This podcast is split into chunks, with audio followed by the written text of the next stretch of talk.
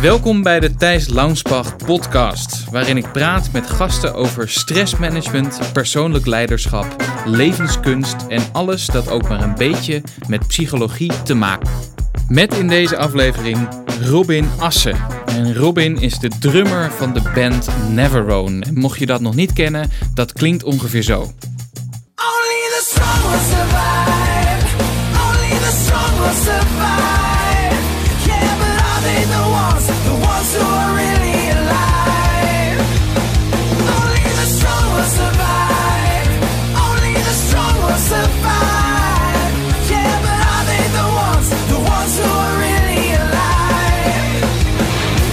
Met Robin heb ik een gesprek over ehm, hoe hij muzikant is geworden, over de carrièrekeuzes die hij heeft gemaakt, over het najagen van je dromen, over The Voice of Holland en hoe ze daar als serieuze band terechtkwamen en wat hun ervaringen waren, over doorzettingsvermogen, over ayahuasca en over drummen met een gebroken been.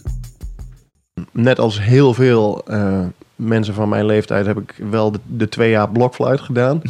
Oké, ja. Toen ik nog geen... Verplichte twee jaar. Ja. En daarna heb ik zowaar ook nog een, een jaar... ehm ja, keyboards was dat toen gespeeld. Of les in gehad. Verschrikkelijk leraar. Dat, daar kreeg ik zo'n hekel aan dat ik daar gewoon mee gestopt ben ook. En een jaar of zeven, acht later, toen ik eh, 14, 15 was of zo, begon ik eh, op de middelbare school raakte ik bevriend met, met een aantal jongens. En eh, eentje kwam, één daarvan kwam uit een heel muzikaal gezin. En dan was ik eens thuis en toen werd er wat gauw hoe het in een omgebouwd kippenhok was dan een repetitieruimte. En, ehm, en daar was eigenlijk iedereen wel aanwezig, maar geen drummer. En ehm, nou heb ik van mijn moeder later wel vernomen dat ik altijd wel aan het tikken was op, op dingen. Maar toen ik daar eenmaal achter ging zitten, toen klikte dat heel erg. En toen ben ik ook met andere muzikale vrienden gaan spelen op school. En dat, dat, ja, dat, dat werd wel een, een heftige aangelegenheid. En we hadden elke dinsdagmiddag hadden we een repetitie. En daar keek ik echt een hele week naar uit. Een, een heftige aangelegenheid, als in het is een intensief, Ja. betekende veel voor je. Ja, precies. Dus en, wat je als puber kunt hebben natuurlijk. Maar ik, ik score heel laag op enthousiasme. Ja. En het kost heel veel moeite om mij echt laaiend enthousiast te krijgen voor iets. Oké. En ehm, wat niet wil zeggen dat ik negatief ben in die zin, maar gewoon enthusiasme is gewoon niet iets wat makkelijk loskomt. Maar ik weet nog van die tijd inderdaad dat ik echt hele weken bezig was met, met die dinsdagmiddag. En, eh, en dat ik dat heel spannend vond en eh, heel tof. Dus daar werd, dat, werd er iets aangewakkerd. Eh, in praktische zin eigenlijk. En het was een soort van uit nood geboren dat je achter het drumstel sprong. Nou ja, wat, wat is uit nood gebo- geboren? Soms kom je op een plek die klopt. Ja. In dat ene specifieke geval was het wel zo dat ik niet op een andere plek had kunnen belanden. Maar ehm, ja, zou die interesse er zijn geweest, dan had ik dat ook kunnen najagen. En in de eerste paar jaar was het wel echt drums wat eh hoogtij vierde in mijn, in mijn systeem. Hm. En, nou ja, en dat is dan meer de, de- het, pra- het praktische begin, zullen we zeggen. Maar als je het dan hebt over een, een, een leuk verhaal in die zin. eh, toen mijn moeder zeven maanden zwanger was van mij, is zij met mijn vader naar een concert geweest van Golden Earring Hm. in die tijd. En ik ben van eind februari, dus dat moet ergens in december zijn geweest. En daar heb ik wel een tik van gehad, denk ik. Want eh, dat werd mijn eerste cd en mijn eerste rockconcert. En nou ja, daar begon dus, vlak voordat ik begon met spelen ook, begon dat ineens wakker te worden van, oh, wacht eens even. En die week dat mijn moeder daar stond, eh, 30 jaar later speelden we bij hun in het voorprogramma. Gaaf. Dus dat is wel, dat, dat cirkeltje was wel heel erg rond, ja. En mijn, Ja. en mijn ouders zijn weer eens kijken ook toen. Wat vonden ze ervan? Ja, dat was wel een bijzonder moment, ja. En eh, er gebeurt natuurlijk veel rondom ons heen. En je bent altijd bezig om vooruit te denken. Ehm, maar dat, dat was wel één, één best wel groot moment waarin heel duidelijk iets beleefd werd in het moment ook. Van. En dat weet ik natuurlijk niet allemaal. Ik voelde alleen maar dat het zo was. Maar voor mijn ouders was het wel hartstikke tof dat dat echt eh, bijna op de week af, 30 jaar later, hun zoon eh, in het voorprogramma stond van diezelfde band als 30 jaar daarvoor. Hm. Dus eh, ja, daar zal het ook wel ergens iets, zal iets wel binnen zijn gecijpeld wat, wat later gewoon een uiting heeft eh, gekend. maar goed, toen ben ik dus begonnen met spelen. En ja, toen volgde vrij snel wel schoolbandjes en dat hele verhaal. En ik had altijd als kind eh, lang het plan om eh, paleontoloog te worden. Mhm.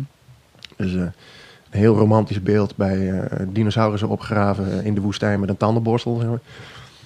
maar ik bleek niet zo, niet heel uitmuntend in exacte vakken eh, te zijn.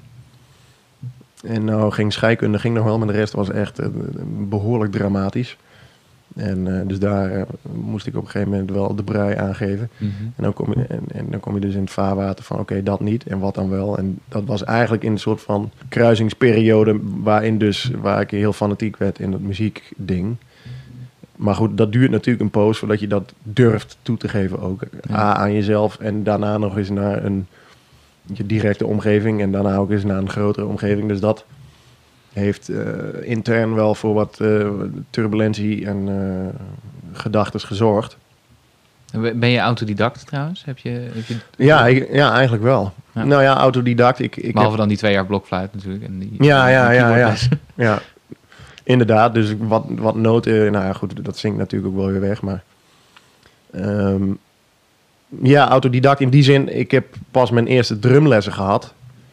Ehm, en dan bedoel ik echte drumlessen, zeg maar, even naast advies van vrienden. En een oude baas van mij waar ik eh, bij op kantoor kwam te werken, gewoon als bijbaantje.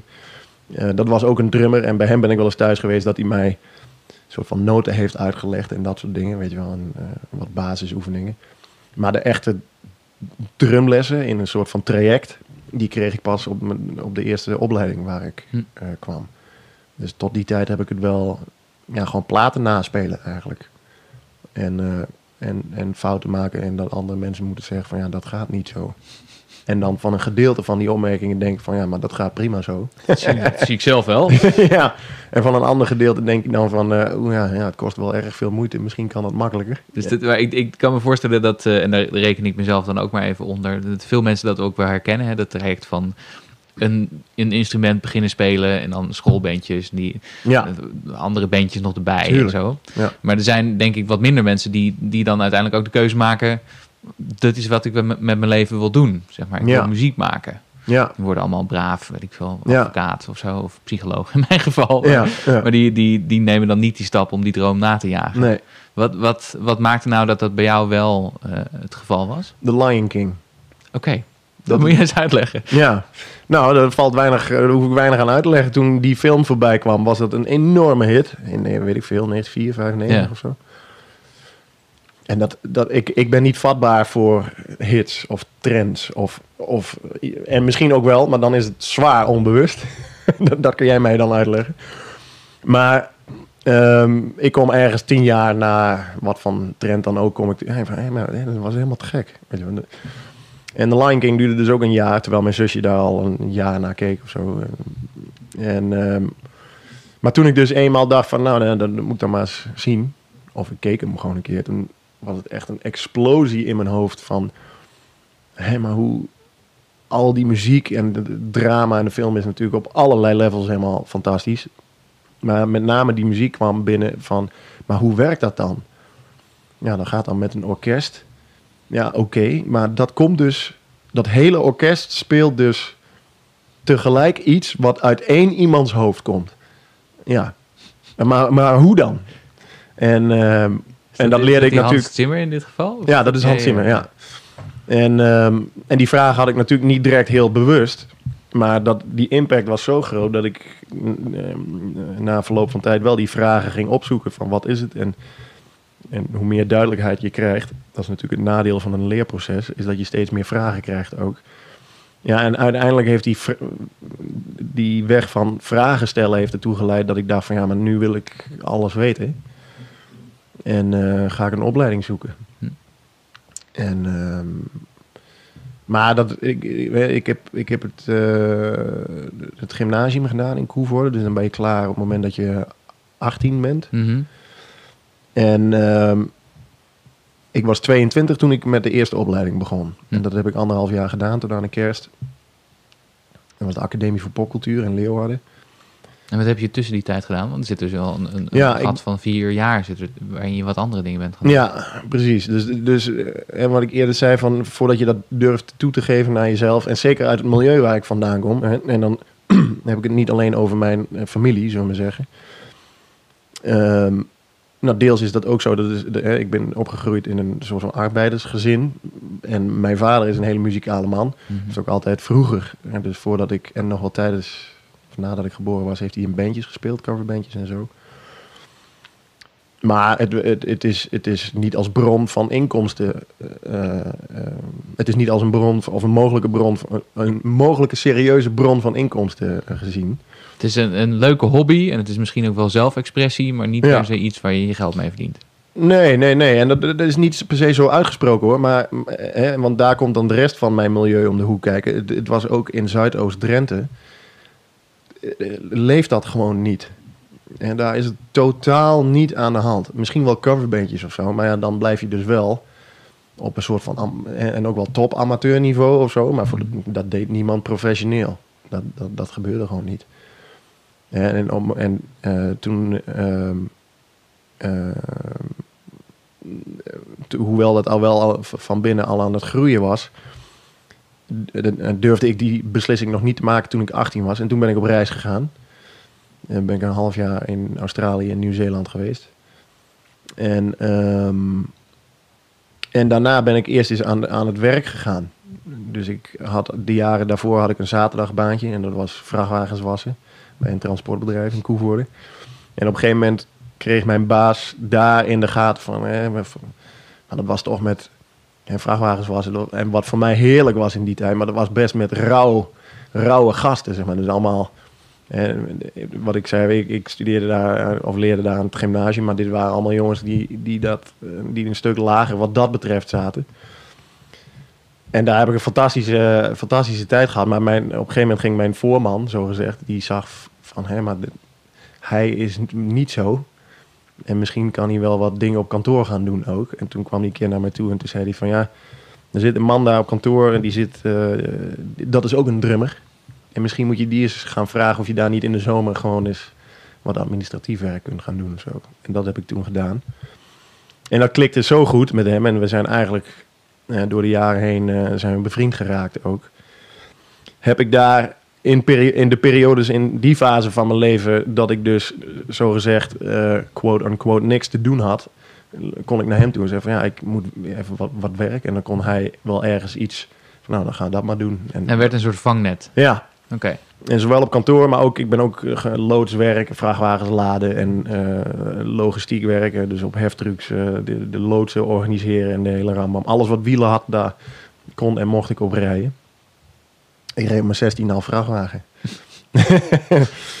Dus dat was heel spannend, die, die periode. En vanuit, dat, vanuit die wasploeg heb ik eigenlijk wel een soort van hele obscure carrière gemaakt binnen dat eh, transportbedrijf. Dat was ook in de tijd dat het extreem goed ging en daarna een crisis eh, kwam economisch. En dat ging dus heel slecht. En dat merk je vrij vlot in de, in de transportsector Mhm. ging het heel slecht. Dus ik overleefde daar als ehm, uitzendkracht ontslagronde na ontslagronde. Wel echt wel drie, vier her en dat werden echt mensen die daar al 35 jaar aan het werk waren. Die werden er gewoon uitgesodemieterd. Want ze waren net overgenomen door een eh, Amerikaans bedrijf ook. Dus dat ging allemaal eh, nogal niet subtiel ook. En, en ik bleef daar maar zitten en ik heb daar echt met grote ogen me heen gekeken van wow, wat gebeurt hier allemaal? En ik hikte op een gegeven moment ook nog tegen een soort van contract aan. Maar ja, dat, dat kon natuurlijk nooit. En dat tijdens die ontslagrondes dat, dat ik dan een vaste aanstelling zou krijgen. Nou goed, dat verzandde allemaal een beetje in van ja... En dat ik zelf ook wel voelde van ja, dit, dit gaat dus ook niet gebeuren. Maar ja, wat dan? Eh, en toen kwam die muziek dus ook weer bovendrijven. Van ja, dat loopt nog steeds. En eh, dat, gaan, dat gaan we dan maar eens doen. En toen ben ik een opleiding gaan zoeken. En toen was er een nieuwe opleiding. Want conservatorium, dat leek me eh, vanuit een soort van romantisch beeld. Voelde ik me daar niet groot genoeg voor. Dat voelde als te heftig. Als een, als een instituut met alleen maar muzikaal briljante mensen die daar bezig Mhm. waren. Dus toen dacht ik van nou, ja, dat is misschien te heavy voor het begin. En dan, toen ontstond daar in Leeuwarden, volgens mij tipte mijn broer mij notabene. Ehm, van er komt een nieuwe opleiding, dat heet Academie voor Popcultuur in Leeuwarden. En daar hebben ze ook een stroming muziek. En daar heb ik toen auditie gedaan, ben ik aangenomen. En daar heb ik de eerste anderhalf jaar eh, muziekles genoten, in die zin. En na een jaar voelde ik al wel van, ah, ik moet hier mijn propenduizen halen. En, en dan wil ik dus echt wel dat technische ding gaan doen. Want ik wil, met herinnering aan The Lion King, wil ik weten hoe dat gaat. En dat was daar gewoon niet aan de hand. Het was echt een academie voor popcultuur. Ja, dus je was daar voornamelijk aan het drummen, denk ik dan? Ja, dat was mijn hoofdvak. Ja. Ja, Terwijl je eigenlijk ook toch graag die, die muziek, v- veel muziekkant op wilde. ja, ja, ja dat was één ding. En, en, en naast, naast, het muzie- en, en naast het drummen, zeg maar, eh, werd daar ook veel aandacht besteed aan andere zaken in popcultuur als eh, poëzie en, en nou, een aantal andere dingen. En daar, werd, daar moest zoveel energie in, dat ik dacht van ja, eh, op deze manier eh, ga ik mijn, mijn doel niet halen, zeg maar. Dat duurt dan te lang. Dus toen ben ik daar weggegaan en eh, ehm, heb ik auditie gedaan op het conservatorium. Ben ik daar aangenomen. Nou, daar ben ik eerst afgewezen trouwens. Voor alle mensen die dit luisteren en die zich laten ontmoedigen door een afwijzing. Daar ben ik eh, toelaatbaar verklaard. In eerste instantie afgewezen. En werd ik later die zomer door de directeur gebeld. Van, ja, je was nummer 6 op de lijst. En er gaat één drummer gaat toch naar Rotterdam. En dan wil ik je toch wel graag hebben. Hm. En toen heb ik gezegd, eh ik zei, joh, dat weet ik nog niet, ik bel je morgen wel terug, klik. Een beetje hard to get spelen. Ja, ja dat, die, dat, dat voelde ik wel een beetje toen. Ehm, en eh, ik, ja, ik zat toen ook weer op dat transportkantoor. kantoor. want ik had dus niks te doen, dus ik moest weer werken. En, maar goed, van binnen ontplofte ik bijna van, eh, van blijdschap. En eh, ben ik naar huis gegaan, heb ik mijn ouders dat verteld. En ja, toen het was een hele mooie zomeravond ook. En toen zei mijn pa dus ook op een gegeven moment van ja, ja dan ga je dus eh, over een paar weken naar Amsterdam. Ik zei, ja, dat denk ik dan ook. Want ik zou nog auditie doen toen in Arnhem, maar dat heb ik al helemaal niet meer gedaan. Dat Hm. ben ik niet naartoe gegaan. Dus toen ben ik naar Amsterdam gegaan. Nou ja, lang verhaal kort. Daar kwam ik ehm, bij Kees in de klas. Eh, in het jaar.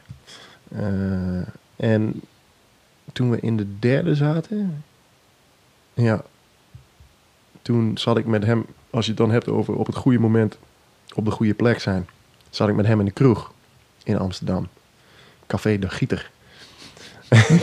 Altijd belangrijk. Ga tijdens het studeren ook genoeg naar de kroeg. Ja. Daar kom je mensen tegen. Ja, ja, zeker. Nou ja, ik, ik kende hem dus. Maar Ja. eh, toen wij daar dus eh, een biertje aan het drinken waren... toen eh, belde de, de toenmalige drummer van Neverone...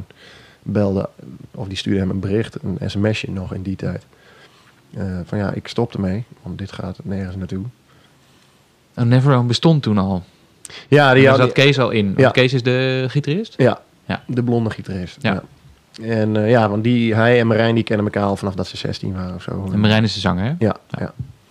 En ehm, dus die hebben vrij vlot eh, klikte dat en ze hadden nog een vriendengroep eromheen die met ze meespeelden. Maar Kees en Marijn waren natuurlijk allebei, eh, of natuurlijk, dat bleek in die tijd, am- ambitieuzer in dat najagen van een muziekdroom dan de rest.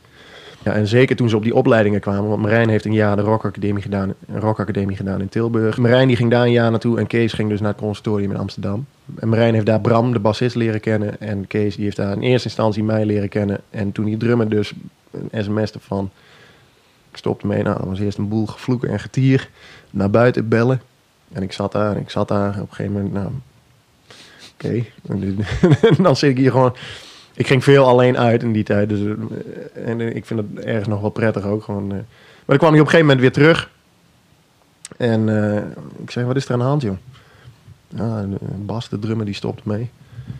En dat moment viel even dood zo. En toen keek hij mij aan van... ja, heb jij zin om in een bandje te spelen? Ik zei, ja, tuurlijk wel. en zo ben ik bij Neverone gekomen. En de, en de filmmuziek? Wat ik na, mijn, na het behalen van mijn bachelor heb gedaan... is een, een, een masteropleiding gedaan. En dat heet Composing for Film. En daar wa- kwam dus alles bij elkaar. Eh, dat ik dus eindelijk eh, de nieuwe Lion King leerde... muzikaal leerde omlijsten. Hmm. En dat waren twee echt heerlijke jaren. Dat, dat was everything you wanted to learn about sex, but we're always afraid to ask. En, ehm, eh, dus dat, en dat, is, dat was ook een redelijk nieuwe opleiding ook, maar wel echt heel gedegen opgezet. En dat zweefde ook ergens tussen de jazz en de klassieke afdeling in. Mhm. En ehm, ja, ik kreeg daarvan zulke achterlijk goede docenten. eh, eh, kon ik, eh, ja, die kon ik het hemd van het lijf vragen. En werd ik op zo'n ander niveau getraind dan in de vier jaar daarvoor. Ik weet nog heel goed dat ik, we kregen daar de eerste compositieles. En dan kregen we een stuk van Stravinsky. En dan moet je dus de score meelezen. En dat zijn een soort van 18 regels Bladmuziek. ja, onder elkaar. 18 regels eh, eh, van het... Oké, dat- elk verschillende instrument Ja. heeft een eigen regel. Precies. Dus al die dan regels moet je onder elkaar. simultaan lezen aan elkaar. Ja, ja. Er zijn dus mensen die dat echt kunnen, zeg maar. Dat, dat, zover ben ik niet gekomen hoor. Maar dan drukt hij dus op play. En ik zat dus... Ik kende die jongens en meiden nog niet zo goed. Maar dat was een clubje van vijf, geloof ik. Dus een vrij selectief gezelschap. Of select gezelschap. En ik weet nog heel goed, die docent drukte op play. En ik dacht na twee seconden al van... Holy fuck, maar hoe gaat dit dan? Want ik las eigenlijk niet. Of nauwelijks. En zeker niet op, op, op zo'n technisch niveau. En, eh, en na een seconde of acht zag ik iedereen tegelijkertijd de bladzijde omslaan. En dat, toen was ik hem al helemaal kwijt van, oh kut. Eh, hè, maar hoe werkt dit dan? En waar moet ik op letten? Dus dat be- begon bij mij echt op dat niveau. Maar dan wel in een, in een masteropleiding. Dus daar ben ik me helemaal lens geschrokken. En ja, toen heb ik me echt twee jaar lang echt uit de naad gewerkt om dat eh, op, op, op een goed genoeg niveau te krijgen. Hm. Dus dat, dat was eigenlijk mijn loopbaan eh, wat dat betreft. Ik heb in die tijd ook veel, veel muziek gemaakt. Ook Onder andere voor mijn zusje. onder andere voor jouw ja, zusje. Ja. maakte een documentaire in die tijd. Ja. ja, dat was echt, echt wel een tof, tof traject ook. Want het was een heel kwetsbaar document hè, voor, Ja. de, voor, de, voor de familie ook. En om daar toch wel goed mee om te gaan. En dat, is, dat vind ik eigenlijk nog steeds een van mijn, van mijn, van mijn ges- meest geslaagde projecten ook. Ja. En ik denk dat die docu ook heel, heel tof is geworden. Ja, voor de mensen die dat ongetwijfeld niet weten, die hier naar luisteren, dat was het de documentaire van mijn zusje Fleur, Fleur Launsbach, Ja. Over eh, mijn opa. Ja, En eh, hoe die in de familie is geweest en eh, hoe zijn leven is geweest. En, ja. Of haar. of, of haar leven, dat, eh, ja. precies. Ja. Dat het, ja, die eh, besloot als een van de eerste mensen in Nederland om eh, zich te laten transformeren tot eh, een vrouw. Ja. Ehm, en daar gaat die documentaire over en hoe dat ook weer zijn weerslag heeft gehad ja, zeker. eh, op, op de rest van de familie. En daar stond dus jouw muziek Ja. onder. Ja, ja zeker. En, en dat was echt hartstikke tof. En eh, eh, nou ja, Fleur en ik zijn bevriend geraakt Ja. en dat zijn we nog steeds. En, ehm, maar in die tijd maakte ik dus veel, veel muziek. En, en, eh, maar op een gegeven moment, uh, Neverone, dat begon te lopen. En in 2012 hebben we onze eerste plaat uitgebracht. en nou ja, dat nam vanaf dat moment... En we waren al vier jaar vrij serieus bezig, maar ook wel echt in een ontwikkelingsfase. En iedereen moest afstuderen, dus er zaten al allemaal eh, periodes tussen wat, eh, ja, waarin, waarin je echt flink moest sturen om het toch wel gaande te houden. Ook. Mhm. Maar dat hebben we toch wel altijd gedaan. En, maar in 2012 brachten we de eerste plaat uit en dat ging gepaard met behoorlijk wat media-aandacht. Dus toen begon het echt serieuze vormen aan te nemen. Ja. En toen Neverone eenmaal eh, buiten het weekend omgroeide, zeg maar, dan, toen moest ik wel echt... Toen heb ik nog een paar filmprojecten gedaan, waarvan ik nu wel durf te zeggen dat die makers mij nooit meer gaan bellen. want dat, want het- en niet om het resultaat, want dat was wel heel tof. Maar het traject was gewoon... eh, op een gegeven moment, in die periode hadden we met de band ook wel de neiging om, om, om eh, bijvoorbeeld een week een huisje te plannen, of twee weken gingen we gewoon in een huis, gooiden we de meubels in een andere kamer en dan zetten we onze spullen neer en dan gingen we dan een week schrijven. In, in een centerpark. Of Ja, een, eh, ja, ja, ja. En, ehm, maar ja, er was toen een keer in een, in een boerderij in, eh, in Oplo, was dat geloof ik. En eh, dat was overdag bij de band. Dan reek ik om een uur of zeven s'avonds reek naar huis, gauw wat eten, de, s'nachts doorwerken aan die film. En dan zorgen dat tegen de tijd dat die jongens wakker werden, dat ik daar weer was. En dan ergens eh, gedurende de dag vond ik ergens een keer een uur of twee keer een uur. Maar goed, in ieder geval, dat traject dat liep zo uit de hand. Dat, Ja. dat, ja, het feit dat zo'n regisseur mij ook niet kon bereiken de hele dag en zo. Dus dat zorgde voor, voor, eh, voor een traject wat, wat dat betreft gewoon moeilijk, moeilijk was. En dat ik ook met een bak stress in mijn buik rondliep van ja, hoe ga ik dit allemaal in godsnaam doen. En, ehm, Eh, Dus eh, daar heb ik zelf de ge- gezonde conclusie aan aangehangen van. En als je echt serieus een film wil doen. En ik werd ook serieuzer in, in film. En dat ging ook steeds beter. En de producties werden steeds groter. En op een gegeven moment zat ik ook, eh, ook wel eh, op het Nederlandse filmfestival in ruimtes met mensen. Dat ik dacht van, oh, hoe ben ik hier nou weer terechtgekomen? Dat ik ook mij, eh, de- mij besefte van ja, maar ik, ik kan ook wat kwijtraken, zeg maar. En iets, Ja. iets, eh, iets te permanent kapot maken dan wat me lief zou zijn. Dus toen heb ik toen in die periode wel besloten van ja, dat, dat, dat filmding, dat kan ik altijd nog doen. En eh, eh, als ik het zou willen. En, eh, en dat bandding, dat is wel echt iets wat nu aanstaat en gaat. En, eh, Wat, weet je nog het moment waarop je die, uiteindelijk die keuze maakte? Ja, dat, dat, dat weet ik wel, ja. Maar om, eh, om daar echt over uit te wijden, zou ik een aantal mensen wel ernstig moeten benadelen. Ook. Ik weet niet of dat heel handig is. Dat, Nee, ja, op een gegeven moment kregen we een presentatie. Nou, dat kan ik wel vertellen. Kregen we een presentatie van een film. En ehm,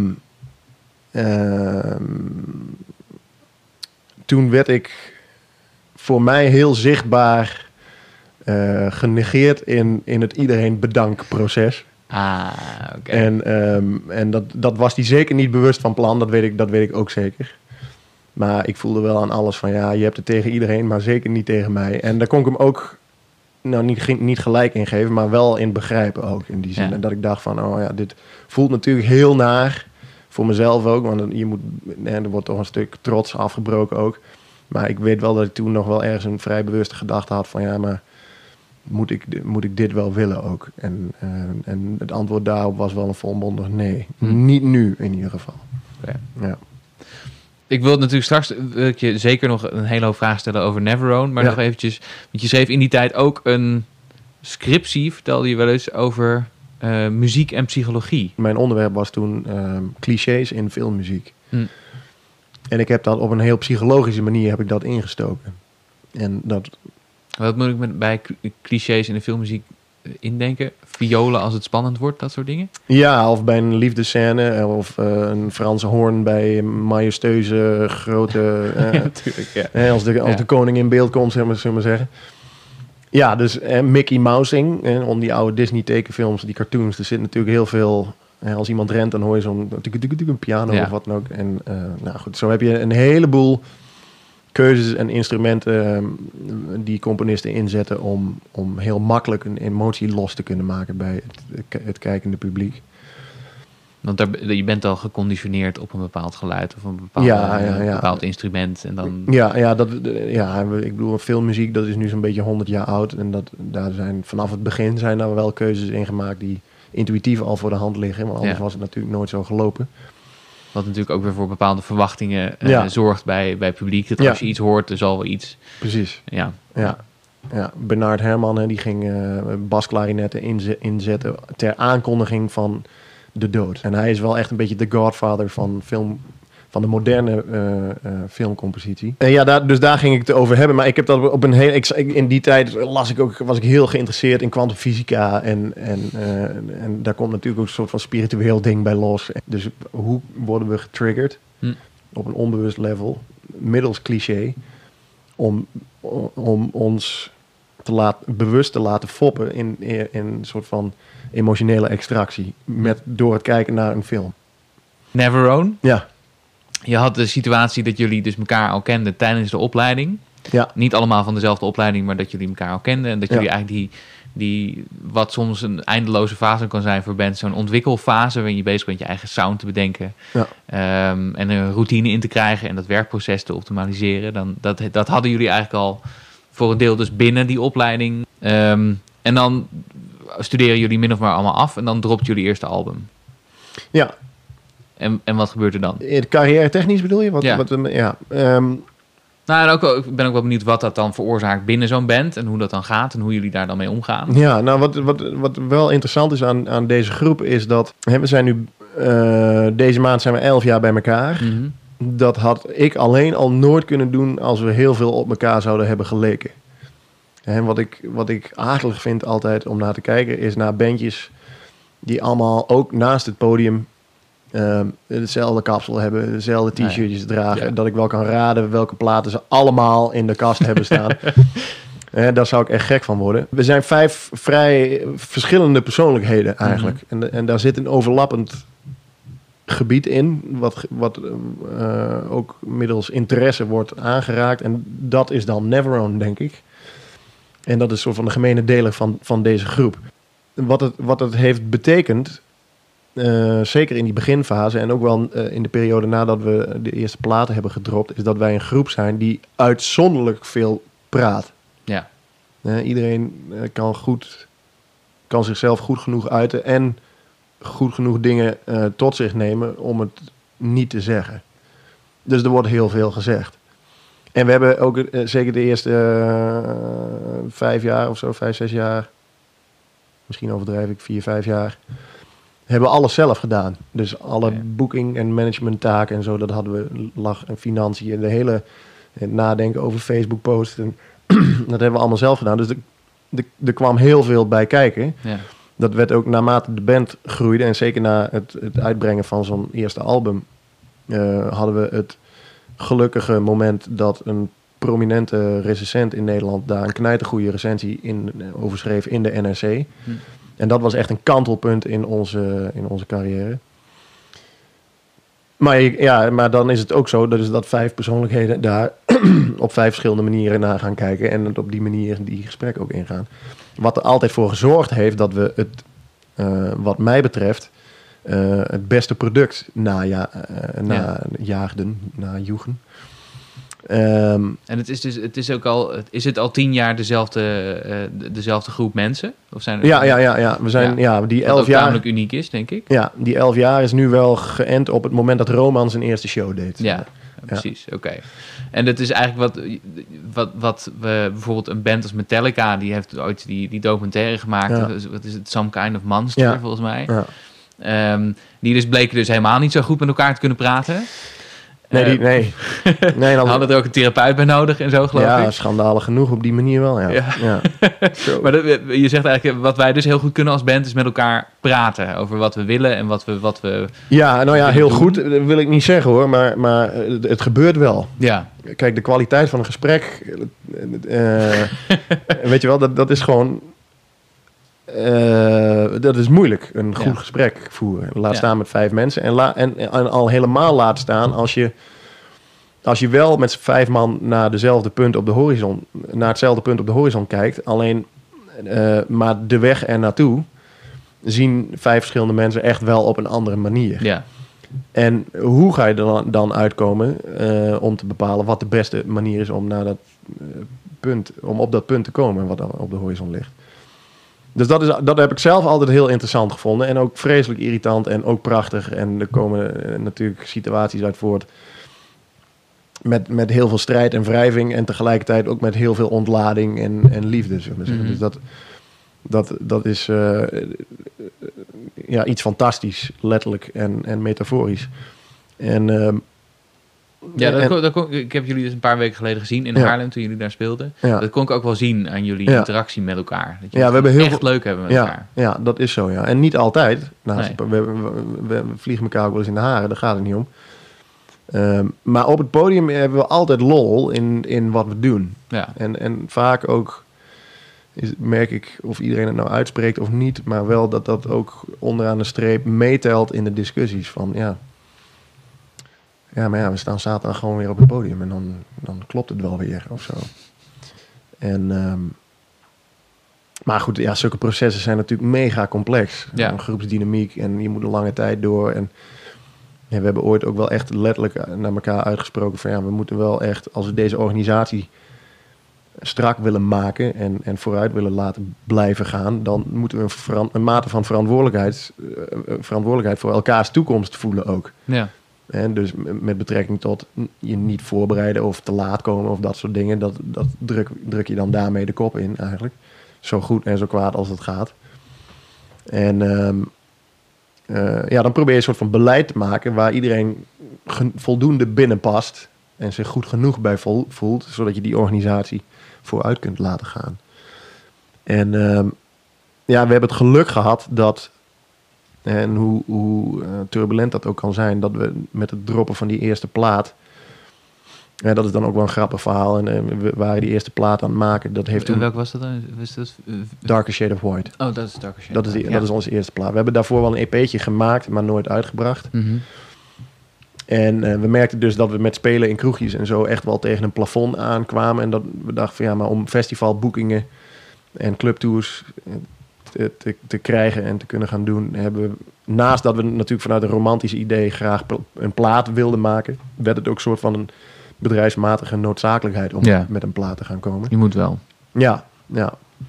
En ehm, dat we, hè, de- dus die plaat heeft toen een release gekend in september. Nou, we hebben die hele zomer en dat voorjaar hebben we eh, eh, zalen en programmeurs aangeschreven. En in totaal 100, behalve Paradiso in die tijd. Daar hadden we op onze manier zoveel respect voor dat we dachten van ja, dat, dat is echt onzin om die aan te schrijven. Dan, dan kunnen we dat beter later proberen als we een verhaal hebben. Ja. En, ehm, en, ehm, maar goed, van die 100 eh, contacten, adressen die we hadden eh, gespamd met van, nou ja, we, we zijn een bandje, we komen daar vandaan, ons verhaal er een beetje bij. Er komt een plaat aan en we willen graag spelen. Kan dat bij jullie? Hebben we vier reacties op gehad. En dat waren eigenlijk vier, vier soort van friendly fuck-offs, zeg maar. Ja, te gek, maar we zitten vol. En nou, goed, wat het antwoord dan ook was, Ja. eh, het kwam er niet van. En toen kwam die plaat uit. En eh, toen ho- ehm, hoorde daar een recensent van de NRC, onze vriendelijke vriend eh, Jan Vollaert. Mhm. Die kreeg daar nou ja, lucht van. Dat was niet helemaal toevallig, want hij had ooit een goede recensie geschreven over een ander bandje waar Kees in speelde, Ja. de gitarist. Dus Kees die heeft deze plaat gewoon bij hem thuis Slim. gebracht. Van, hey, eh, ja, als je het tof vindt, kun je er dan wat mee? Ja. Toen heeft Jan heeft gezegd van, eh, nou, ik ga hem serieus luisteren en dan zie ik wel even. En die stuurde dus de week daarna een bericht van, nou, ik maak hem tot album van de week met een, eh, met een goede vier sterren recensie in het NRC. En dan, ja, goed gedaan. Gaaf. En toen dachten we van, Dat is wel een goeie. Dus als je, zeg maar, als je bezig bent met dit soort projecten, weet dan wie daar dingen over kunnen zeggen. ja, zeker. En zeker. benader die ook persoonlijk. Ja, ja. Ja, en ons voordeel, en dat mazzeltje moet je dus hebben, is dat Kees dus Er was al een soort link. van ja, een link met hem had. Ja. Ja. En, ehm, maar goed, eh, eh, dat is dan één ding. En, en, en dat is echt wel een bepaald moment. In, ik, weet nog, ik weet nog waar ik was en dat ik telefoon kreeg van nou, het staat in de NRC en het liegt er niet om. Het is echt, het gaat door het dak heen zo positief. Nou, dan heb ik direct bij zo'n kiosk heb ik dat gekocht en op het terras eh, zitten lezen. En toen had ik wel echt het gevoel van holy fuck, wat gaat dit betekenen dan? Hm. En de volgende dag om half tien hing Paradiso aan de lijn. Van ja, het, het maakt en Jan Willem was dat. Van ja, maakt me niet uit eh, wat je komt doen, maar grote zaal, kleine zaal, voorprogramma, kies maar wat uit. En ik wil gewoon dat jullie hier komen spelen. Holy shit. Nou ja, en toen, eh, onze bassist die heeft eh, music management gestudeerd. Ook, ook vanuit een, de, de- de- de drang om zoveel mogelijk in eigen hand te kunnen houden en, en dingen te kunnen checken en controleren natuurlijk. Maar die is gewoon op de boekenstoel gaan zitten en ja, daarvoor wilde niemand eh, dat we kwamen spelen. Maar op het moment dat je kunt zeggen van nou dit is de recensie en Paradiso, daar spelen we al, kunnen we een toertje maken waar je bij zit. Ja. Hè, Peter van Vera die zei blind ja. Van ja, is goed, kom maar. En eh, ja, toen was het vrij vlot. eh, kon je ineens een rondje maken door hartstikke toffe zalen in Nederland. Ja. Dus toen, toen hadden we eind september, hadden we ineens, een- of begin oktober, hadden we een toertje geboekt voor maart het jaar daarop. En we hadden dus ook toen nog, en dan ben ik haar naam even kwijt, maar de meid die in die tijd eh, de minuut in de wereld draait door Ja. eh, altijd eh, faciliteerde. Ook een zomerlang bestook, nooit antwoord gekregen, e-mails, bellen, voicemail, niks. Toen opeens wel. Nou ja, toen kwam dus die recensie. brachten we de- het, het verhaal van die tour naar buiten. En hing zij in december aan de lijn van... Yo, ik ben op vakantie geweest, maar wat is er gebeurd met jullie? nou, en, en oh ja, we waren toen in die tijd ook al geboekt voor Noorderslag. Ja. Eh, het, het, het, het belangrijkste showcase festival in Europa eigenlijk. En dat, dat vindt plaats elk jaar in Groningen in de tweede week van januari zo'n beetje. Dus die drie, wat- er was een drietrapsraket. En toen belde de wereld draait door. Dus van ja, nee, ja, maar eh, dingen zijn veranderd. En nu zou het ons wel tof lijken als jullie komen spelen. En hoe denken jullie erover? Nou ja, wij natuurlijk ook gewoon ja, helemaal te gek. En toen hebben we wel een, een, een periode beleefd waarin we ook... Ja, die mazzel moet je dan ook een beetje hebben. Ehm, ehm, je hebt een soort van winterreces in de muziekindustrie. En het tv-seizoen ook. En dat begint, eh de tweede week januari begint het tv-seizoen weer. En wij zaten op de vrijdagavond van het eerste week televisie. Van de eerste week televisie. En die week daarop, op zaterdag, speelden we op Noorderslag. Nou, die tour was dus al geboekt. Ehm, die recensie hadden we gehad. En in, dat was een winter, die loogde niet om. Dus het vroor dat het kraakte, veel sneeuw buiten. Dus die vrijdagavond zaten ook 2,5 miljoen mensen naar de wereld Draait door te kijken. En wij hebben daar een, goede minuut gespeeld. En toen verkochten we ineens... Hè, of eh, toen, dat was de ding 1. En daarna, de week daarna was Noorderslag. Werden we super goed gerecenseerd Mhm. daarover, over onze show. We stonden op een goede spot ook. En veel publiek. Een hele zaal, of de- die stond in zo'n foyer. Het stond helemaal muurvast. Er kon niemand meer langs. Die er, zoveel mensen stonden daar. Ja, en dat was ook een soort van... Dus die recensie, die wereld draait door, die goed viel. En eh Noorderslag. En toen verkochten we onze tour uit in maart. Ja, dat is natuurlijk een introductie die... eh, daar kun je bijna niet van dromen. Maar dat, dat, dat, dat liep gewoon heel erg gesmeerd in die zin. Een jaar later hadden we daar last van. Want wij dachten van... Oh, nou, een fantastische start. Daar kunnen we op Ja, voortborduren. Dit is het vanaf nu. Ja, Ja, nou, dat bleek even iets anders te gaan. oké.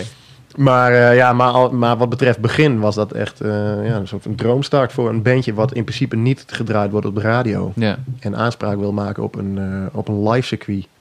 Was dit ja, bijna ideaal, ja. Oké. En toen, een, een tijdje later, dropten jullie tweede album. Ja, ja want we voelden dus het jaar... Want dit was dus... eh, eh, de plaat uitbrengen september 2012. En dan 2013 een fantastisch festivalseizoen. Het toertje in het najaar ging goed. En toen dachten we van nou, daar kunnen we nog wel een jaar op teren. Mhm. Nee dus. Nee. oké. En toen schoot een beetje de, eh, eh, eh, eh, soort van het besef binnen van... eh, oké, maar dan moeten we dus weer een plaat maken. En toen hebben we eigenlijk eh, achteraf... en dat was toen wel voelbaar... maar in een, in een te korte tijd... We hebben, of we hebben niet genoeg tijd genomen om, om, om die plaat te maken toen. Mhm. En, ehm, en eh En welke was dit? Vim en Vigor. Ja, ja, Ja. Tweede, ja. En ehm, dus daar hebben we in een heel korte tijd en gingen he- heftige dingen ook. En belangen, er waren ineens belangen ook, weet je wel. En eh, we wilden natuurlijk van alles. En vooral niet laten, of niet verliezen wat we hadden opgebouwd in het anderhalf jaar daarvoor. En, ehm, en wel op een hele toffe manier gedaan. We zijn voor die plaats zijn we naar Nashville gegaan om het te Mhm. mixen met, met echt met, met Vance Powell, de rechterhand van Jack White in die tijd en nog steeds geloof ik. En inmiddels ook van Chris Stapleton eh, haalt hij alle Grammys binnen die, eh, die je maar kan krijgen. En eh, nou, dat was wel heel tof ook om dat met hem te doen. Echt een bijzondere ervaring was dat. En, ehm, maar ja, dat, ja, vanaf die tijd drong dus meer een soort van realisme binnen van oh, wat we daar hebben beleefd, dat was heel bijzonder. En nu hebben we een soort van reality check en moet, moet je gewoon hard aan de bak. En, Ja. en dat, dat waren, we waren niet gewend om anders te doen, maar dat, dat moment hebben we toen wel beleefd van oké, dit we, we moeten blijven nadenken. En we, Dus alle sterallures die er misschien waren ingeslopen. Ja, even nou, de dat niet. Ingedrukt. Nou, de, de allures waren er niet hoor. Dat, die, daar zijn we gelukkig altijd wel van gevrijwaard gebleven. Maar ja, je hebt ook geen referentiekader. Je, Nee. Je weet niet hoe het hoort te gaan. Dat het niet beter gaat dan wat je fantasie al had kunnen denken.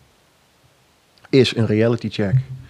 En eh, niet dat het dan tegenvalt, maar dan kom je dus wel van oké, nou, je leert meer over de industrie ook waar je in verkeert. En nou, na verloop van tijd bleek ook wel, hè, alles wat we bij onszelf hielden, wat we zelf wilden regelen, dat moesten we toch wel uit handen gaan geven. Want we merkten dat we te veel aan het regelen waren en te weinig muziek aan het maken waren. En dat, dat was in het maken van die tweede plaat, werd dat ook wel een obstakel. Dat mensen dingen in een andere ruimte aan het regelen waren qua e-mail en bellen en dingen doen. En terwijl ook mensen in de studio aan dingen waren aan het inspelen. En er moest dan wel over overlegd worden. En nou, dat, dat, dat kende allemaal een dynamiek die... Het is voor veel mensen denk ik ook wel bekend, het fenomeen dat als je ergens goed in bent en je, je, gaat, je, bent er, je, je oogst daar enig succes over of mee, dat je dan vervolgens vooral bezig bent met dingen die, die dat misschien wel mogelijk maken of dingen eromheen, Ja. maar een soort van echt moet uitkijken dat je nog wel genoeg tijd hebt om dat ding ook te gaan doen. Nou, in plaats van erover twitteren en e-mailen en vergaderen en dat Ja. soort dingen. Ja, dat moment hebben we toen beleefd. Ja. En toen druppelde ook vrij vlot eh, het besef binnen van... oké, we moeten een manager bijvoorbeeld. Ja. En, een en een boeker. Dan laten we daar eens mee beginnen. En, eh, en kijken hoe dat gaat. Nou, dat, dat is natuurlijk, zijn ook lange trajecten... voordat je ook de geschikte mensen vindt die dat Die, dat, die jouw gevoel wat je hebt bij je eigen product ook kunnen vertolken naar de buitenwereld. Maar eh, ja, dus dat, dat was in die periode, ja. En, en vanaf het moment dat we dat zijn gaan durven doen ook... want dat heeft best wel met, met lef te maken... dat je dingen uit handen durft te geven. En de een kan dat ook makkelijker in een groep dan de ander. Eh, dat was wel het moment waarin we weer meer lucht voelden om, ehm, eh, om te gaan schrijven ook... en om het experiment wat meer op te zoeken in songwriting. En, ja, en om dan, om dan meer en ge- meer gedegen ook tijd uit te trekken om, eh, voor het maken van de, van de derde plaat.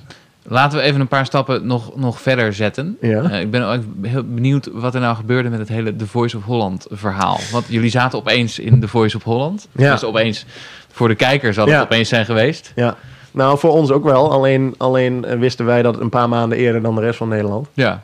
Ja. Wat, wat, wat speelde daar? Hoe, hoe kwam je daar terecht? Wat, wat maakte dat jullie dachten, nou, dat is een goed platform voor ons? We hebben een, een vierde plaat gemaakt. Dat is ons laatste studioalbum. En toen we die hadden opgenomen... en we hadden daar natuurlijk daarvoor al... je gaat voordat je een plaat maakt... heb je het over een aantal zaken. Van wat, wat, en wat moet deze plaat gaan doen? Wat missen we? En we, we hebben het ook vaak over onze live set. Missen we types songs...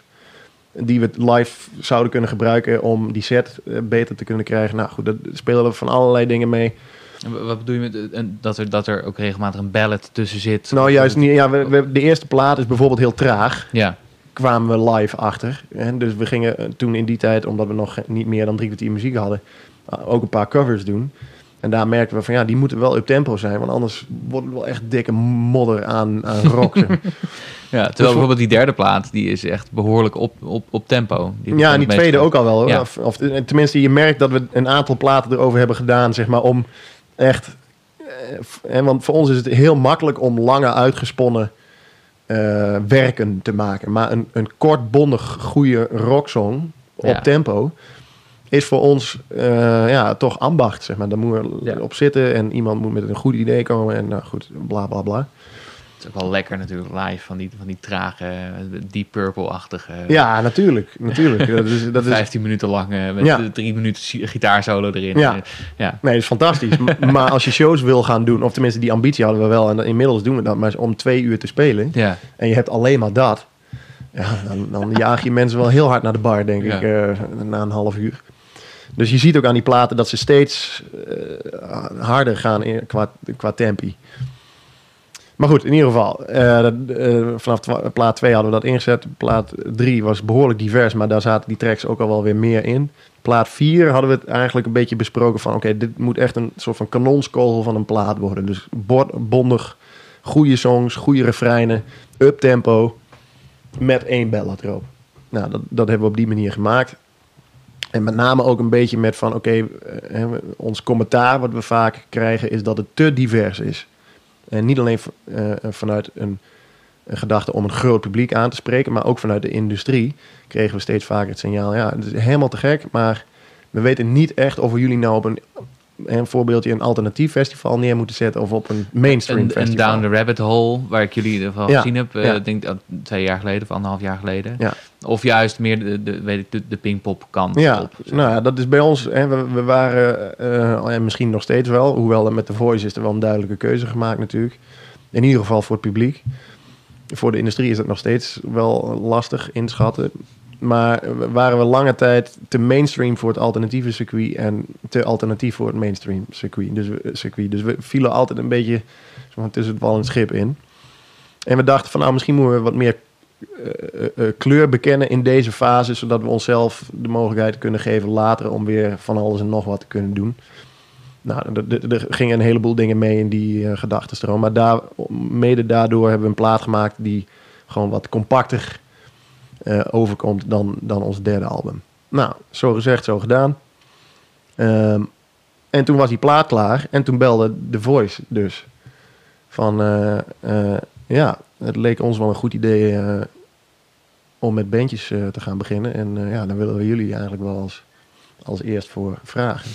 Om auditie te ko- komen doen. Dus nou, dat is een heel raar telefoontje eigenlijk.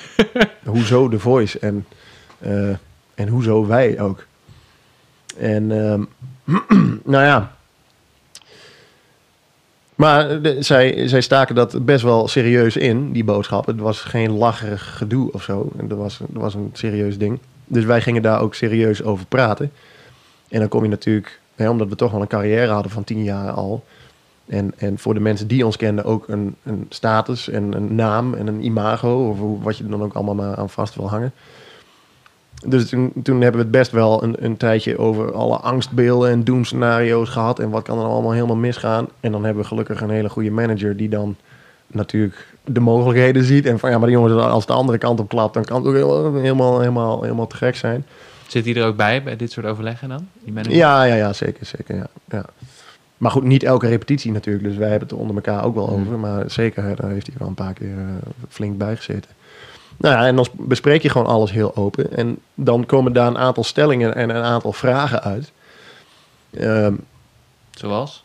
Kunnen we dit met, met voldoende authenticiteit doen, bijvoorbeeld? ja, nou, dat, Ja. Is, dat was voor ons een uitermate belangrijke.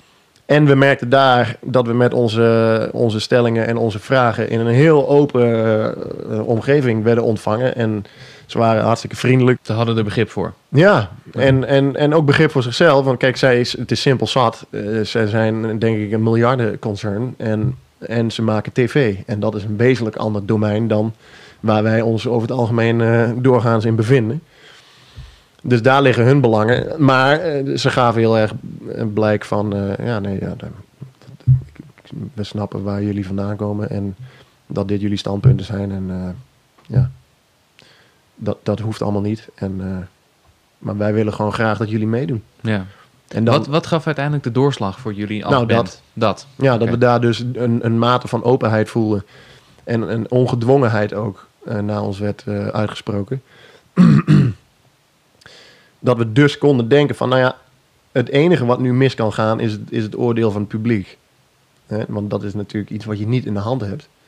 En voor hetzelfde geld had heel Nederland gedacht van, ja, wat een stelletje sell-out zijn dit, joh. eh, ja. En, ehm, en, en nou, daar moet je het onder elkaar over hebben. Van als dat gebeurt, kunnen we dat emotioneel aan. ja. En voelt iemand zich dermate in zijn, in zijn identiteit aangetast op het moment dat dat gebeurt, dat dat ongezonde vormen zou aannemen? En het antwoord daarop was nee. Eh, collectief. Dat level ligt bij iedereen anders natuurlijk, dus daar moet je het wel over hebben. Maar daar kwam toch een nee uit en, eh, dat, ten opzi- en, en dat in combinatie met die openheid die we vanuit de organisatie van The Voice voelden, zorgde uit- er uiteindelijk voor dat we best wel een volmondig ja konden zeggen. Over, nou, dan gaan we dit doen. En dan zien we wel waar het schip strandt. En gaan we een avontuur aan. En, eh, en gaan we het op die manier ook invliegen. En Hm. dan, ja, dan kijken we wel. En hoe, hoe was die ervaring voor jullie? Nou, voor iedereen wel anders. Kijk, de, de, de grote druk eh, lag natuurlijk bij Marijn. Want dat programma heet simpelweg The Voice. En we Ja. deden natuurlijk mee als band. En dat was ook hartstikke tof.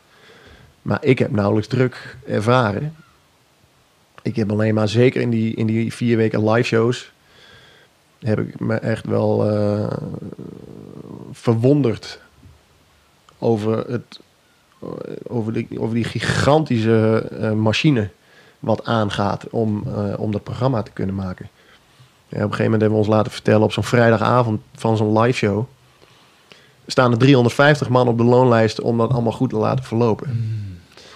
Dus dat, en dan, en dan eh, inclusief beveiliging en catering en dat soort dingen. Maar goed, 350 man om in ronde, om in live show 1, 12 kandidaten eh, te kunnen laten shinen. Zeg maar. Dus dat is, dat is. En dat zijn niet zomaar een, bij elkaar geraapt zootje van de straat. Het is echt een soort van alles is het topniveau van Nederland. Ja. En, de, en de- ook eh, de bitterballen die je krijgt op de borrel na die tijd zijn absurd lekker. Zeg maar. Dus, de- hè, dus dat, dat level, Ja. er worden kost, kosten nog moeite worden gespaard om, om het daar ons in dit geval eh, zo makkelijk mogelijk te maken. Als je in de kleedkamer zit en je hebt dorst, dorst dan gaat iemand halen. Hè? En, eh, en op, en dat is, dus dat, we werden daar echt fantastisch verzorgd. En, eh, dus dat, dat ging allemaal heel, heel, heel goed. Dus ik heb daar eh, ja, een enorme belevenis aan gehad. En daar alleen maar rond. En nou ja, goed, ik brak in januari mijn been. Dus ik ja, was hoe zat dat? Hoezo dat? Nee, hoe zat dat? Oh ja, nou ja, ik, ik heb alles gedaan. En, maar dan met een gebroken been. En ehm, Je zou toch denken, als, als leek denk je, nou ja, als drummer heb je je benen best wel nodig voor die basdrums die je aan Ja. het doen bent. ja, ja, nou, ja. Ja, een paar pijnstillers, eh matcha thee en, en, en doen alsof er niks aan de hand is. Matcha thee. Oké, Ja. misschien is dat... wat, helpt, wat helpt beter, de pijnstillers of de matcha thee? Ja, nou ja, van pijnstillers word je, kun je wat duffer worden natuurlijk. En die matcha thee die geeft je net even dat, dat energie eh, boostje wat je dan goed wakker houdt. Eh, Het, het is gewoon een enorme ervaring geweest. Die eerste drie ronden, de blind auditions, de, de battles en de knockouts, die worden van tevoren opgenomen. En die blind auditions hadden we zelfs in juli al opgenomen, geloof ik. En, ehm, en die werden in november pas uitgezonden. Ehm, dus die eerste drie rondes kun je nog thuis kijken, op de bank zelf. Van, ah, hier, nou, het is vanavond op televisie. Maar die laatste vier, dan ben je dus daar echt aan het doen wat, wat Nederland thuis ook op de televisie ziet. En ehm, ja, en, en het is per keer is het een liedje van twee minuten, tweeënhalve minuten. En wij spelen normaal gesproken shows van twee uur. Dus ik dacht ook met gebroken been, dacht ik van ja, die twee minuten kom ik wel door. Weet je wel. Als iemand mij maar naar de goede plek loodst op, de goede, op het goede moment, dan, eh, Ja. dan gaat het wel goed komen. En dat bleek ook wel. Het is zo'n mega professionele bubbel waar je in verkeert.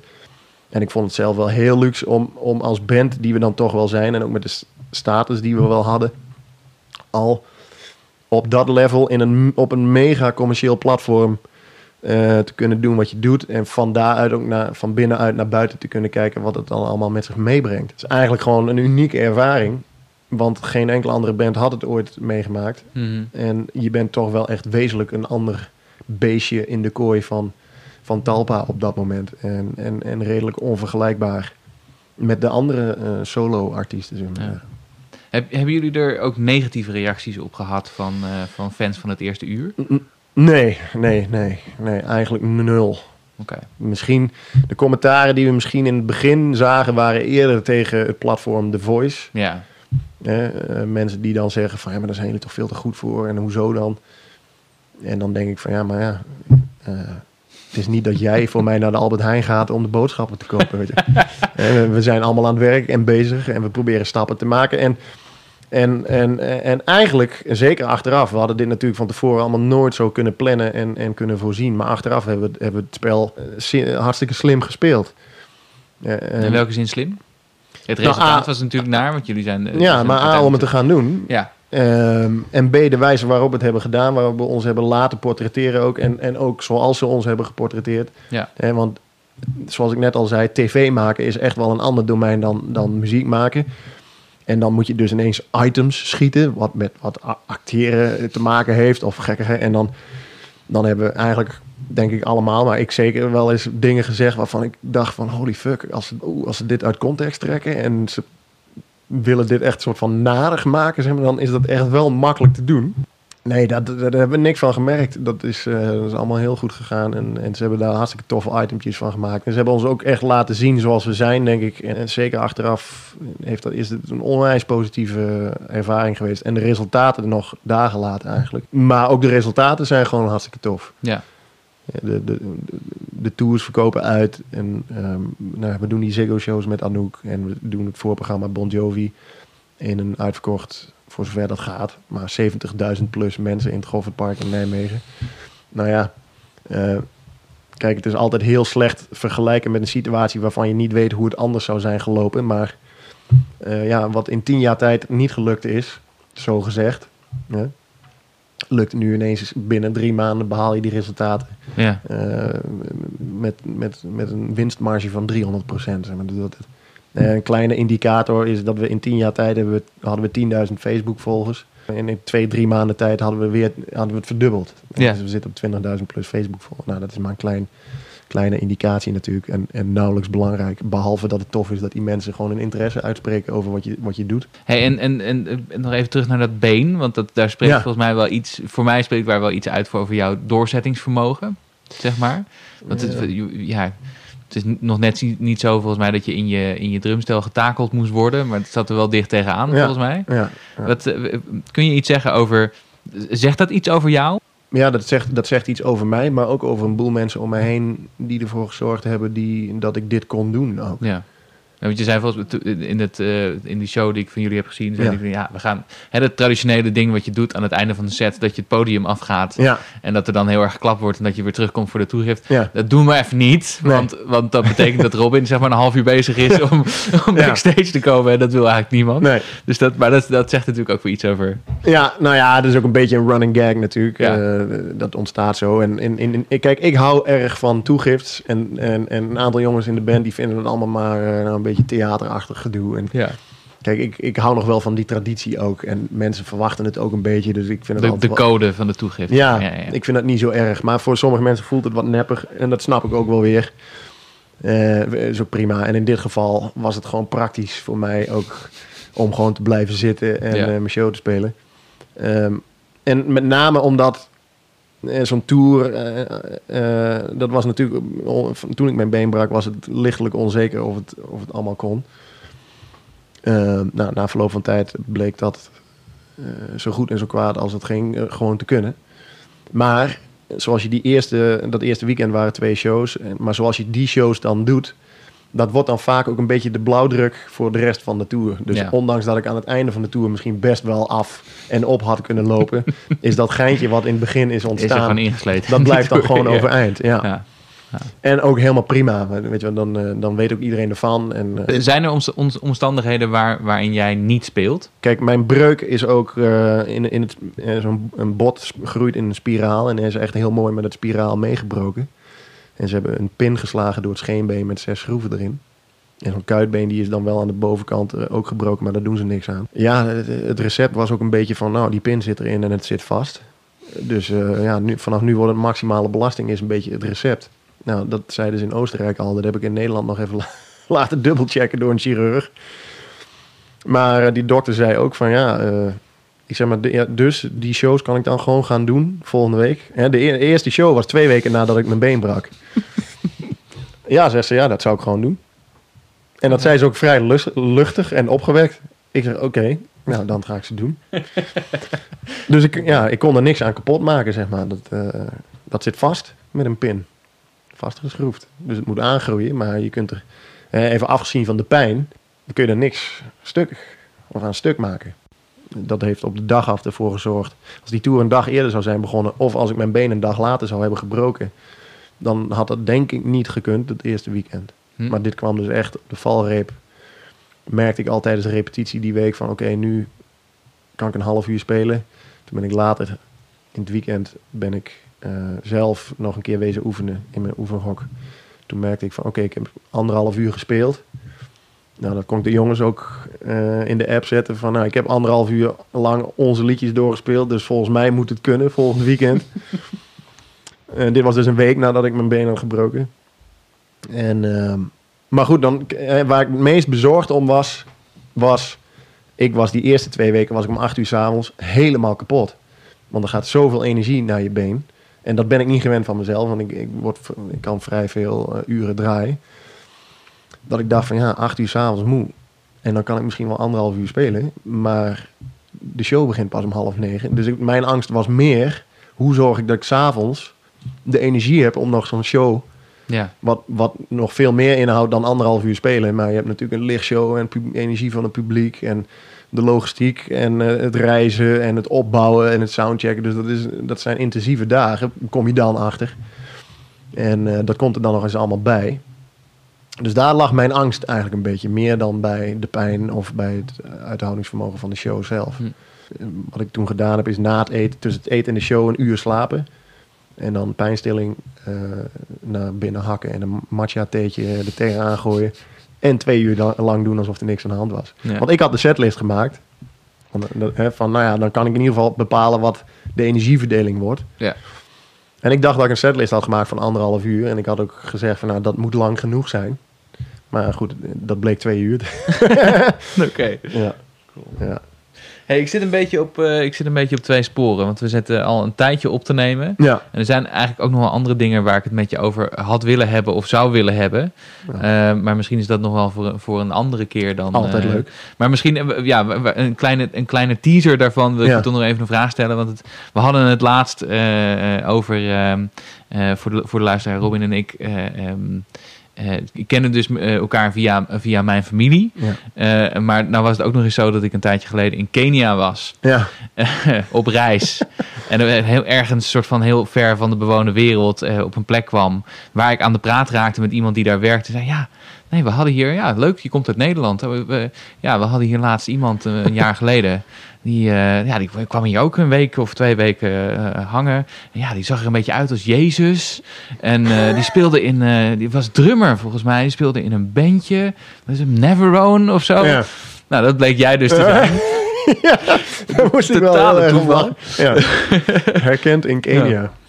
Herkend in Kenia, ja. Maar re- reizen doe, reizen doe je ook veel en graag. Ja, ja. Ehm, en en ik, nou ja, ik vond het wel interessant. Je vertelde de vorige keer over een, een ervaring die je had in Colombia. ja, ja. Ehm, eh, met met een, een, een, een ritueel.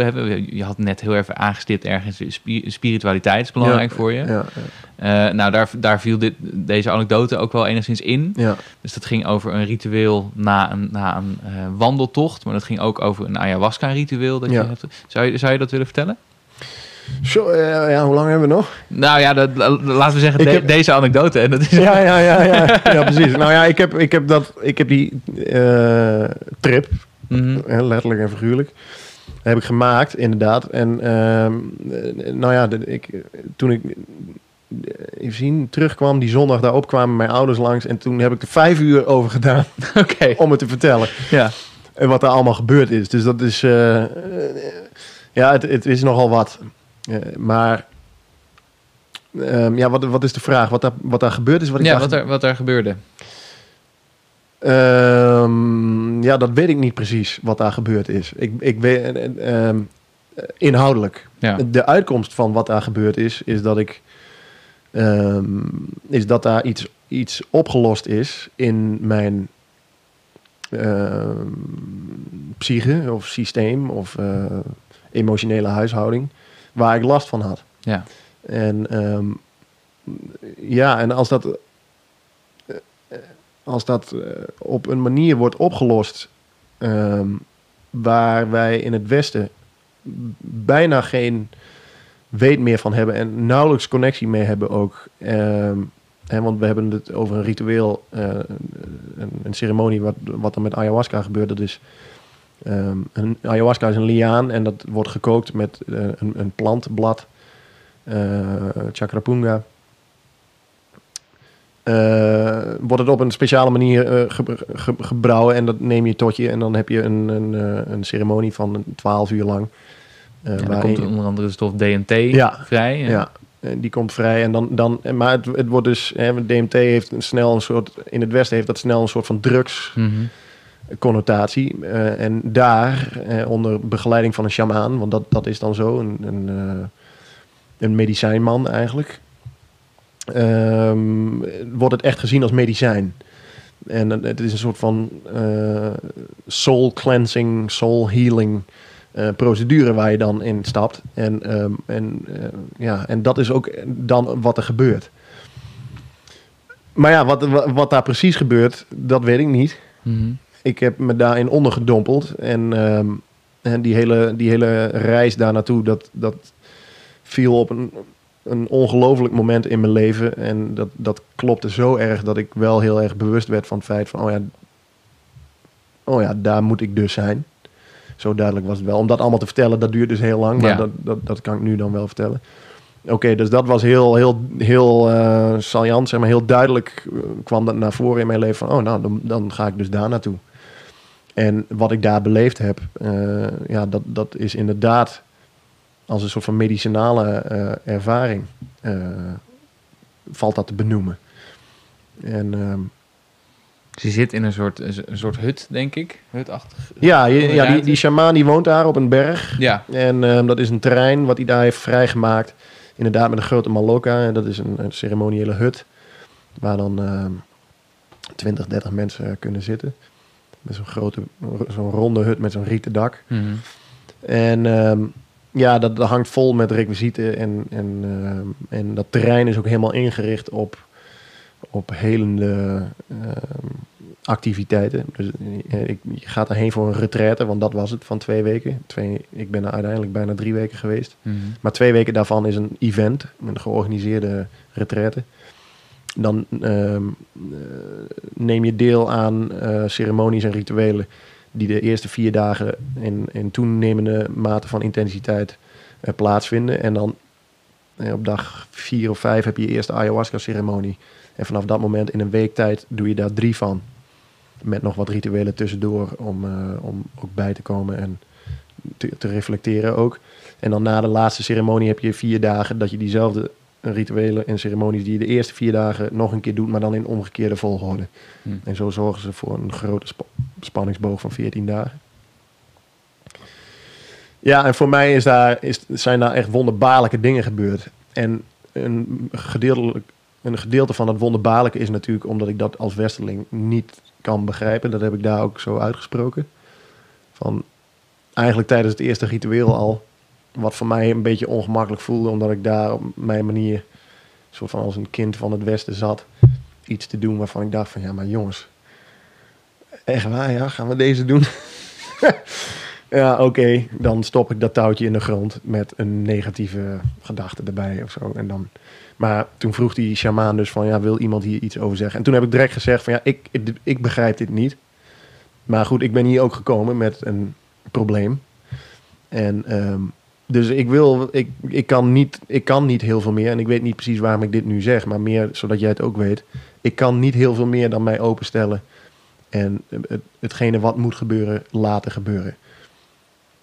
Maar na het in, een, in, in de grond stoppen van een stukje touw van 4 centimeter en me dan vragen wat ik ervan vond, heeft niet zoveel zin. Want ik vind daar niks van. Zeg maar Ja. ik- daar kan ik emotioneel of, of wat dan ook. Daar ben ik te cynisch voor als westerling. En, ehm, maar goed, doordat ik me dus wel eh, toegewijd had aan die twee weken en dat ik daar dus met een kleine opdracht voor mezelf naartoe ging, was ik er wel op gebrand om, eh, om daar het onderste uit de kant te halen. En eh, nou, nou, dat, dat is eh, wel gebeurd ook, ja. Ja, de onderkant van de kan is bereikt. Ja, de onderkant van je maag en eh, eh, vrij veel onderkanten heb ik gezien daar Ja. meegemaakt. Ja, het is een onwijs heftige trip geweest. Maar ja, en, en tegelijkertijd om die reden dus ook, ja, dat heb ik vaak na die tijd ook zo uitgelegd, het, het belangrijkste wat ik gedaan heb in mijn volwassen leven. Ja, Wauw. ja dus zo. Dus dat een hele hoop eh, gebeurde op een, op een niveau waarin je misschien niet een soort van met je bewuste geest bij kunt. Of wat je Nee. misschien het verwoorden. Het lijkt me dan niet al te, al te makkelijk. Maar zijn er, Nee. zijn er inzichten die je, die je daar wel over kunt, kunt delen, die daar hebben, hebben plaatsgevonden? Nou ja, één, één ding. eh, Ja, nou ja, kijk, natuurlijk wel inzichten, maar ja, dat, die slaan op mij. Dus dat maakt Ja. voor mij heel veel sens. Alleen als ik dat nou even los uit context ga herhalen, dan zal iemand anders daar niks mee kunnen. Of, of wel iets, maar dat ligt dan meer aan diegene dan aan wat ik zeg. Precies. Ehm, maar hetgene wat ik wel heel erg bij die shamaan heb weggehaald. Want ik heb hem veel bekeken. Gewoon hoe, hoe beweegt die man, hoe leeft hij en wat is zijn reactie op dit. En van wat, wat maakt die man nou zo bijzonder? Want het is een, een van de krachtigste shamaans in, in Zuid-Amerika ook. En dit is William Torres? Ja, Kahujali. Ja, Kagujili. ja. En ehm, ja, en, en, en, en kijk, wat ik als denker moeilijk vind, is dingen niet snappen. En dan word ik, dan ga, daar word ik geagiteerd van. Ja. En daar lag een onderdeel van het probleem ook. En ehm, wat ik dus moet leren, en wat, en wat ik daar dus deels vandaan heb gehaald, is ook dat je, dat je niet alles kunt begrijpen, ook niet alles hoeft te begrijpen. En dat een gedeelte van je levensovertuiging ruimte moet maken voor het principe dat wat moet gebeuren, zal gebeuren. En daar zit nog heel veel ruimte omheen voor. Mhm. En dan kun je alle kanten op, vrije wil of, eh, eh, of eh, lotsbeschikking of wat dan ook. Of waar je dan ook maar over wil hebben. Maar, maar wat moet gebeuren, gebeurt toch wel. En zo vat ik hoe ik een shamaan, en in ieder geval deze shamaan, heb meegemaakt, ook wel een beetje samen. Ehm, Dus of je het nou begrijpt of niet, en of je er nou Ja. controle hebt of niet. ja, Sommige dingen gebeuren zoals ze Precies. gaan gebeuren. ja, dus zoals ze moeten gebeuren, ja. Ja. Eh, sit back and relax, nothing is under control. dat dat Ja. een beetje. En dat is natuurlijk een soort van tegeltjeswijsheid. En met een, met een grapje erin, omdat het bijna haak staat op wat we in het Westen nastreven. De maakbaarheid, de Ja. controle die we hebben over ons Ja. leven. Ja. eh, het feit dat we graag dingen willen snappen. Ja, nou als je nou een kleine s- segue, maar als je dat hele klimaatding bekijkt nu, wat in de politiek als stokpaardje wordt gebruikt om, om een soort van wereldbeleid aan op te hangen. Ja, daar, daar, hangt, daar hangt een, ik bedoel, eh, nou goed, daar gaan we een kant op, daar hoeven we misschien helemaal niet naartoe. Maar er wordt, er wordt, er wordt over gepraat alsof het, alsof, het, alsof het een keuze is hoe we daarmee omgaan. En, ehm, en dat, dat, dat vind ik wel, nou ja, aan- die dingen op wereldniveau, maar ook in mijn persoonlijke leven en omgeving eh, ben ik wel tot het besef gekomen dat ik, en niet alleen tot het besef, maar ook tot de kunde gekomen dat ik makkelijker van sommige dingen kan denken van, nou, misschien moet hier niet de energie in gaan zitten die ik hier vroeger wel aan zou hebben gegeven. Hm. En, en maak ik mijn eigen leven daar makkelijker mee. Hoewel ik wel altijd, want daar gaat het me dan uiteindelijk ook wel om, hoewel het me wel, ik voel wel altijd een soort van morele verantwoording om, om de wereld niet slechter te, te laten worden. In mijn eigen domein heb ik het dan over. Ik hoef niet te prediken op straat en Jezus erbij te halen. Of, of ik, ga me, ik zal me nooit in het politieke domein begeven. Ehm, maar ik, ik vind het belangrijk voor mezelf in ieder geval. En wat iemand anders doet, moet hij zelf weten. Tot op een zekere hoogte. Totdat hij mijn grens overgaat. Ehm, dat ik mijn eigen acties dermate onder de loep neem dat ik eh, ervoor zorg dat het voor mij en mijn omgeving zogezegd beter wordt. Niet alleen nu, maar ook in the course of time, zullen we zeggen. En dat, dat, dat, en dat heb ik. En een onderdeel van, eh, van de informatie die ik nodig had om dat beter te kunnen doen. Mhm. En ook om dat meer sustainable te krijgen. Dus om dat, om dat duurzaam te krijgen. Dat heb ik wel echt in Colombia Ja. ehm, voor het eerst zo duidelijk eh, niet alleen gezien, maar ook ehm, omarmd. Ja. Ja. Nou ja, dat, dit soort verhalen smaken naar meer. Dat moeten we misschien een andere keer doen. Ja, zeker. Ehm, Ja. eh, nog, nog even eh, terug, want we hebben al heel veel besproken natuurlijk. Maar Ja. stel nou dat jij één advies zou kunnen geven aan eh, jongens of meiden die nu ehm, voor die keus staan. eh, Misschien einde van de middelbare school, misschien na een paar jaar daarna. Ja. Van wat wil ik nou? Ga ik nou mijn droom najagen of ga ik dat niet doen? Of kiezen? Eh, Wat, wat voor advies zou jij hen geven? Nou ja, dan, dan zou ik het breder trekken. Want, want kijk, Ja. ik vind, eh, ik heb die keuze natuurlijk ooit gevoeld. En wat ik heel slecht vind aan de politieke situatie in Nederland nu. Ik bedoel, we leven in een fantastische wereld. Maar wat ik slecht vind aan de politieke situatie nu in Nederland is dat, dat kinderen. eh, want dat ben je op het moment dat je klaar bent met de MAVO, ben je Ja. 16. En als je met VWO gedaan ben je 18. Gedwongen worden. ehm, middels sancties eigenlijk. Om direct de keuze van hun leven te maken. Ja, En ik denk dat het voor iedereen van die leeftijd van belang is om te denken, om je er bewust van te raken, maar daar moet je dus moeite voor doen, dat je A, tijd hebt en dat het belangrijkste wat je kunt doen om op een plek te komen waar je, waar je dus moet zijn, hè, datgene wat moet gebeuren, dat zal toch wel gebeuren, Ehm, dat je een filosofie, een levensfilosofie ontwikkelt die ehm, tragedie kan weerstaan. Als je daarmee bezig blijft, hè, want het lukken doe je, dat, dat ontwikkelt zich constant en er gebeuren steeds dingen in je leven die minder tof zijn of zelfs zwaar dramatisch eh, of angstaanjagend. Ehm, dan ontwikkelt zich dat natuurlijk verder, of je dat nou wil of niet. Maar op het moment dat je daar eh, vrijwillig een bewuste keuze in maakt van oké, ik maak dat eh, belangrijker dan een heleboel andere dingen, dan komt zo'n beroepskeuze komt wel goed. Dan kom je op een plek waar je, waar je moet zijn ook. Want en, Nietzsche die zei van um, a man who's got a why can bear any how. Ehm, als je je waarom duidelijk hebt, van waarom doe ik een aantal dingen en waarom doe ik een heleboel andere dingen niet, dan is de manier waarop je je leven gaat leiden wordt minder, niet minder belangrijk, minder aanstootgevend. ja, En dan kom je dus op een plek. Dat gebeurt dan, want, want, want je doet moeite. Ja, En, en je stelt je flexibel en nobel op naar de wereld. En stelt je open op voor leerervaringen. En eh, omdat je dat blijft bekijken van hoe kan ik, hoe kan ik dat bijstellen. Zonder de- dus dat je je eh, laat overrompelen of overlopen door, door besmette ideeën van iemand anders. Ja. Ja. Dus zorg dat je misschien nog voordat je de, de, de daadwerkelijke praktische keuze maakt, Ja, jezelf ontwikkelt en een filosofie, een levensfilosofie ontwikkelt die Ja. je dient niet alleen in de tijden dat je succes hebt, maar ook in de tijden dat je tegenslag hebt. ja en dat is natuurlijk niet voor, voor dat is natuurlijk bijna niet te doen voor iemand die 16 of Nee. 18 of 20 of 25 is. Maar maak jezelf er bewust van. Ja, ik weet nog dat eh, op een gegeven moment kregen we op mijn middelbare school kregen we een team langs en dat was een soort van christelijk, een christelijke aangelegenheid en die gingen ons vragen stellen.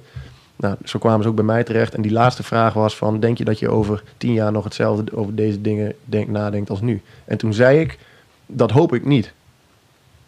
En, en daar raakte ik tien jaar later pas trots op eigenlijk op dat Ja. antwoord. Dat ik dacht van, oh oké, dat, dat was een goed antwoord. En dus je moet het jezelf ook toestaan om dat die filosofie dat dat verandert. Ja. Ehm, om, omdat het sowieso gaat. Als je het niet verandert, dan, dan roep je echt ongeluk over jezelf af. Want dan ben je te star. En dan gaat de wereld gaat daar aan trekken. En uiteindelijk gaat het stuk. Dus je moet een gesprek tussen jou en de wereld moet je, moet je op een eerlijke manier gaan voeren. En ehm, ja. En, en, en, en, en zien dat hoe meer je leert, hoe meer je ook beseft dat er steeds meer is wat je niet weet. Sit back, relax, nothing is under control. Zo is het. Dankjewel Robin. Zeker. Nou, graag gedaan. Je luisterde naar de Thijs Launsbach podcast. De links, de namen en de informatie uit deze aflevering kun je vinden in de omschrijving. De muziek voor deze podcast werd gecomponeerd door Bart Liebeert en Hugh Blaines.